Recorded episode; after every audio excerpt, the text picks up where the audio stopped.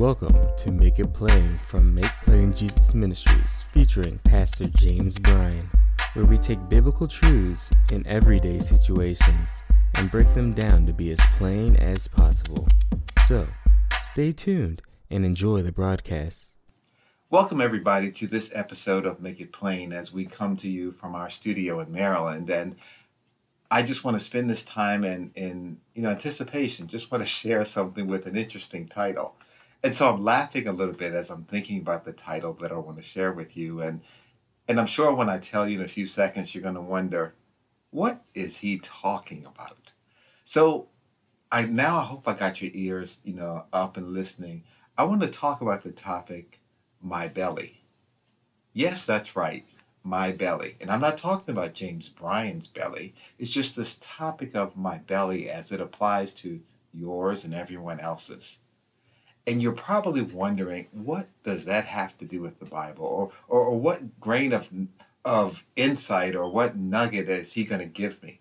Well, I just want you to listen and, and, and think about or anticipate what I'm going to share with you. And, and this is something that I think is very practical and also very useful. It's funny how in the Bible you see so many different things that, that apply to your decision making and, and your focus points and, and how you interact with those that are around you. Oftentimes, in, in the world of business and um, also in the pastoral arena, people always want to know well, what do you see me doing in the future? Or what is my career projection? Or what do you think God wants me to do? And, and so people are always wondering, hmm, what's the future hold is really what it comes down to. And so in the Bible itself, it has the answers, but we just have to settle down enough to see them. From a pure secular career perspective, you know, a lot of times people have the direction or the insight, they just haven't put it all together yet. And so I want to give you a nugget that helps you in your life in general in every aspect of what you do. You see, every person who is alive, who's been created, God originally has a purpose for them. He created them knowing who they were going to be, he knowing what their capabilities were, and he has a design for everyone's life. Now, the challenge or the the interesting part, let me say it that way, is we have to make sure that we live in, in the way that God has set up for us. Oftentimes we don't want to do that. And most people don't do that. But those that do find fulfillment.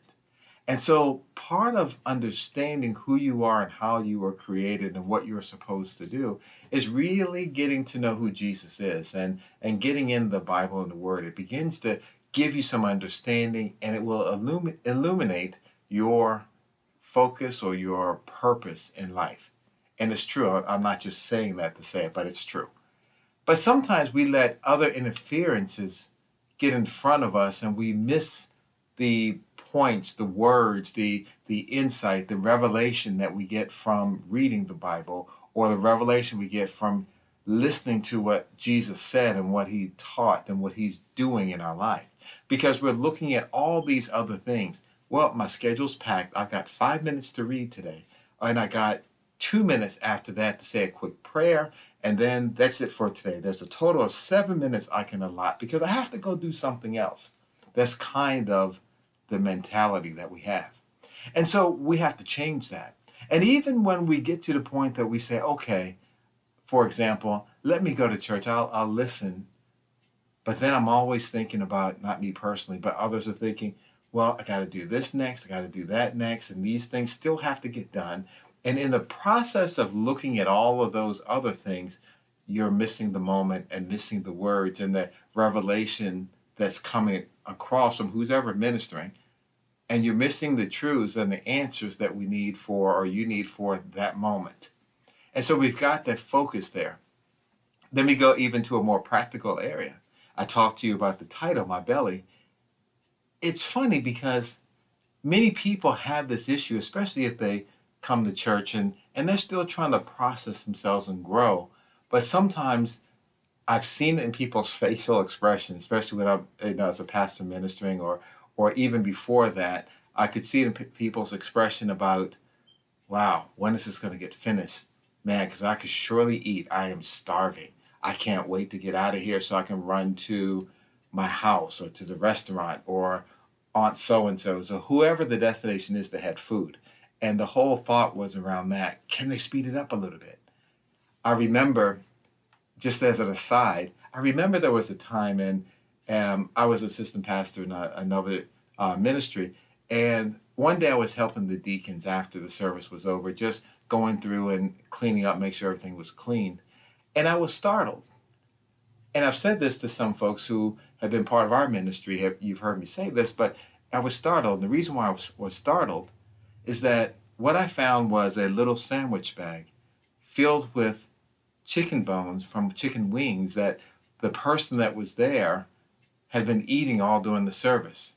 Now that's what I'm saying is the the belly calling out saying my belly needs to be fed and and she came prepared.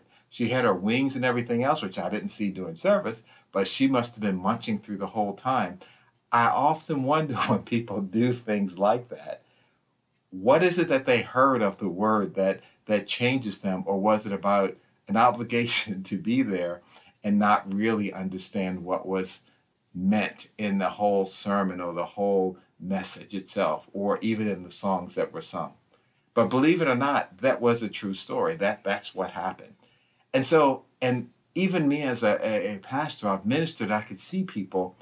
Another story case in point then i'll then i want to share this the, the truth about my belly but the word had gotten out evidently that earlier in our ministry we had what we call family and friends day Many of you have been to family and friends um, uh, occasions at different churches. And so in it, we always had plenty of food. We had playgrounds. We had um, for kids to play. We had games. We had contests. There was all kinds of stuff going on.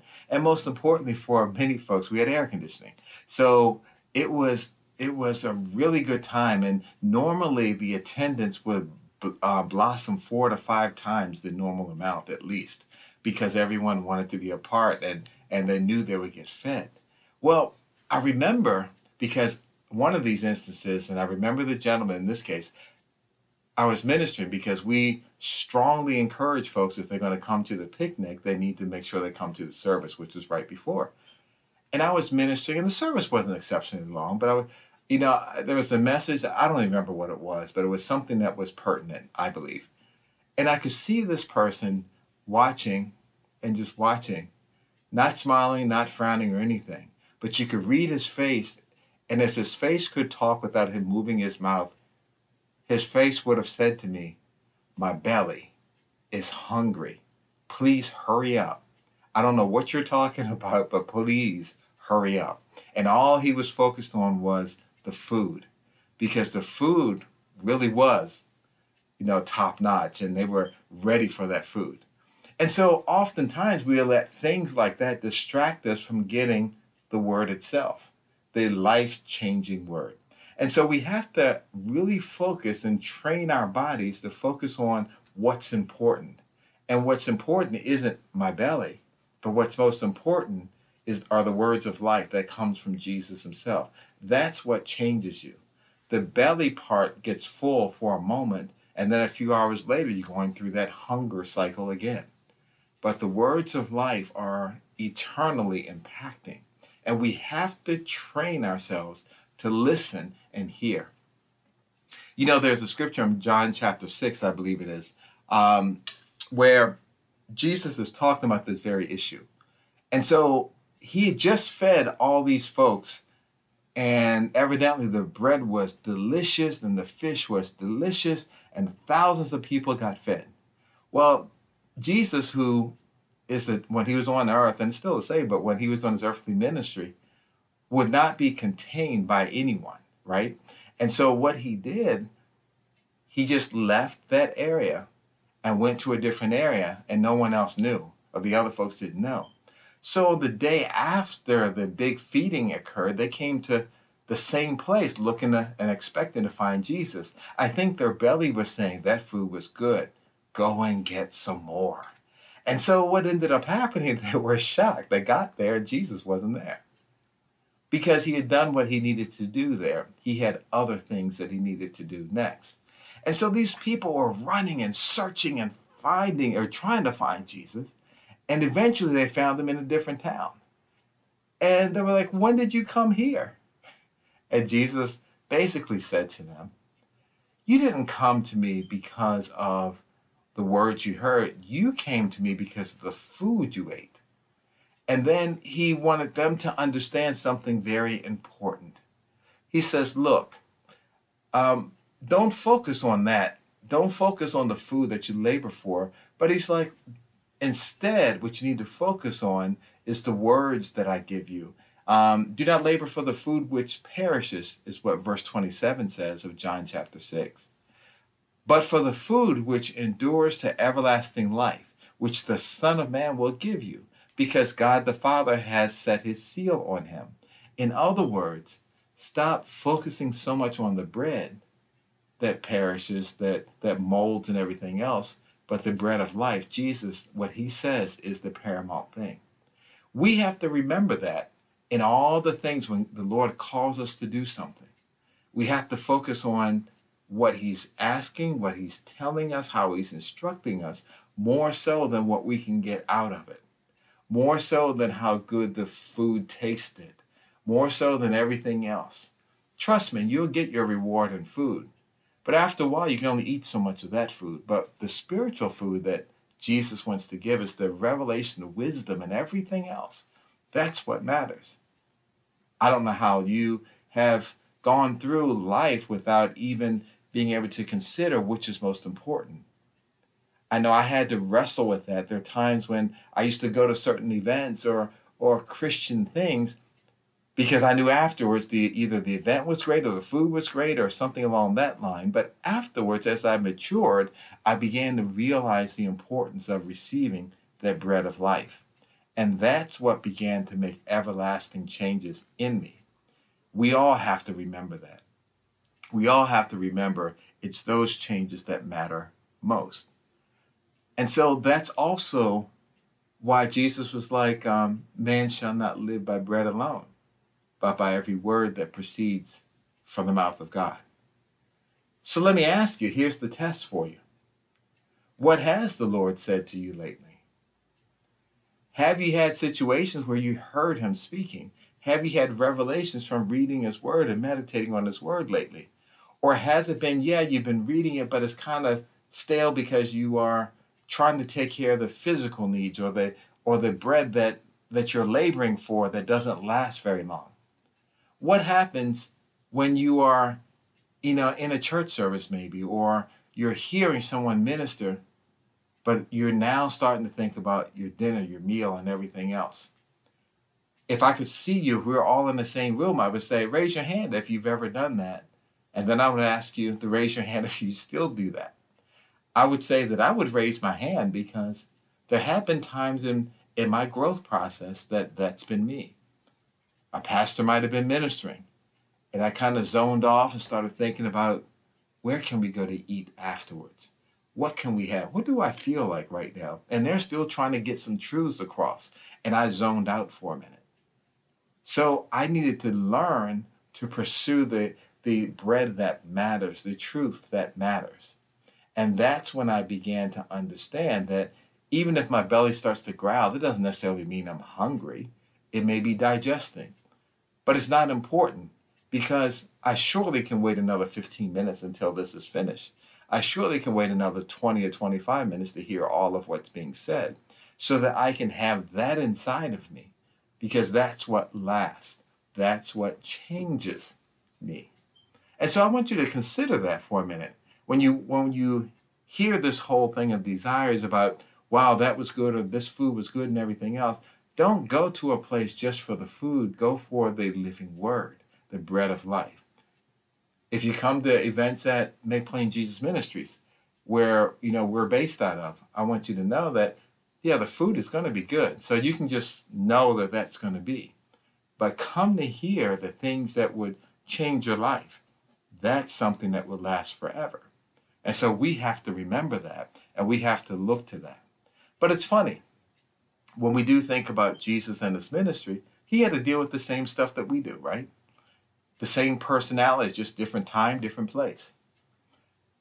And so that was a problem then, but even now, the belly wants to cry out and, and say, Give me food or give me whatever. But you and I need to make sure that we tame it to make sure that we keep the bread of life as the number one thing, the principal thing, the paramount thing. That's what matters more than anything else. So even on those situations where, you know, you have people that are just giving in and they bring their their sandwich bag full of chicken wings and leave the bones, you know, God bless them. At least they got in the building, but we're hoping that folks will grow more and realize the importance of the word. Yes, you can share that story because that still amazes me every time I think about that. But that's the thing, that's where we are in this world. And so we have to get to the point of growing. So be compassionate for those who haven't gotten there yet. And those that are getting there, just keep encouraging them and let everyone know that the words that Jesus has given us are words of life. And that matters more than anything else. So hopefully this, this brief topic of my belly was a little bit entertaining or even to the point of uplifting you to really get you to focus on what the what the word says, what the Lord says. And then pursuing that because everything else gets taken care of. Every time you pursue Jesus, you may give up your time, you may give up other conveniences, but in the end, your reward is so much better. It is so much greater than you could have imagined. So stay focused there. We're running this race with you. And if you need encouragement, reach out to us and, and, and we'll reach back to you and encourage you through your life situations. If this has been beneficial to you, we also ask that you just send us a note about how it's benefiting you. And then at that point, if it's really benefiting you, I would just ask that you share it to your friends and family so that they can begin to listen also. That's why these nuggets or these podcasts that, that we call Make It Plain are designed to you know give you that inf- that impact so that you can understand practically how to live life fully. So with that being said, we can't wait to talk to you again on the next episode. God bless.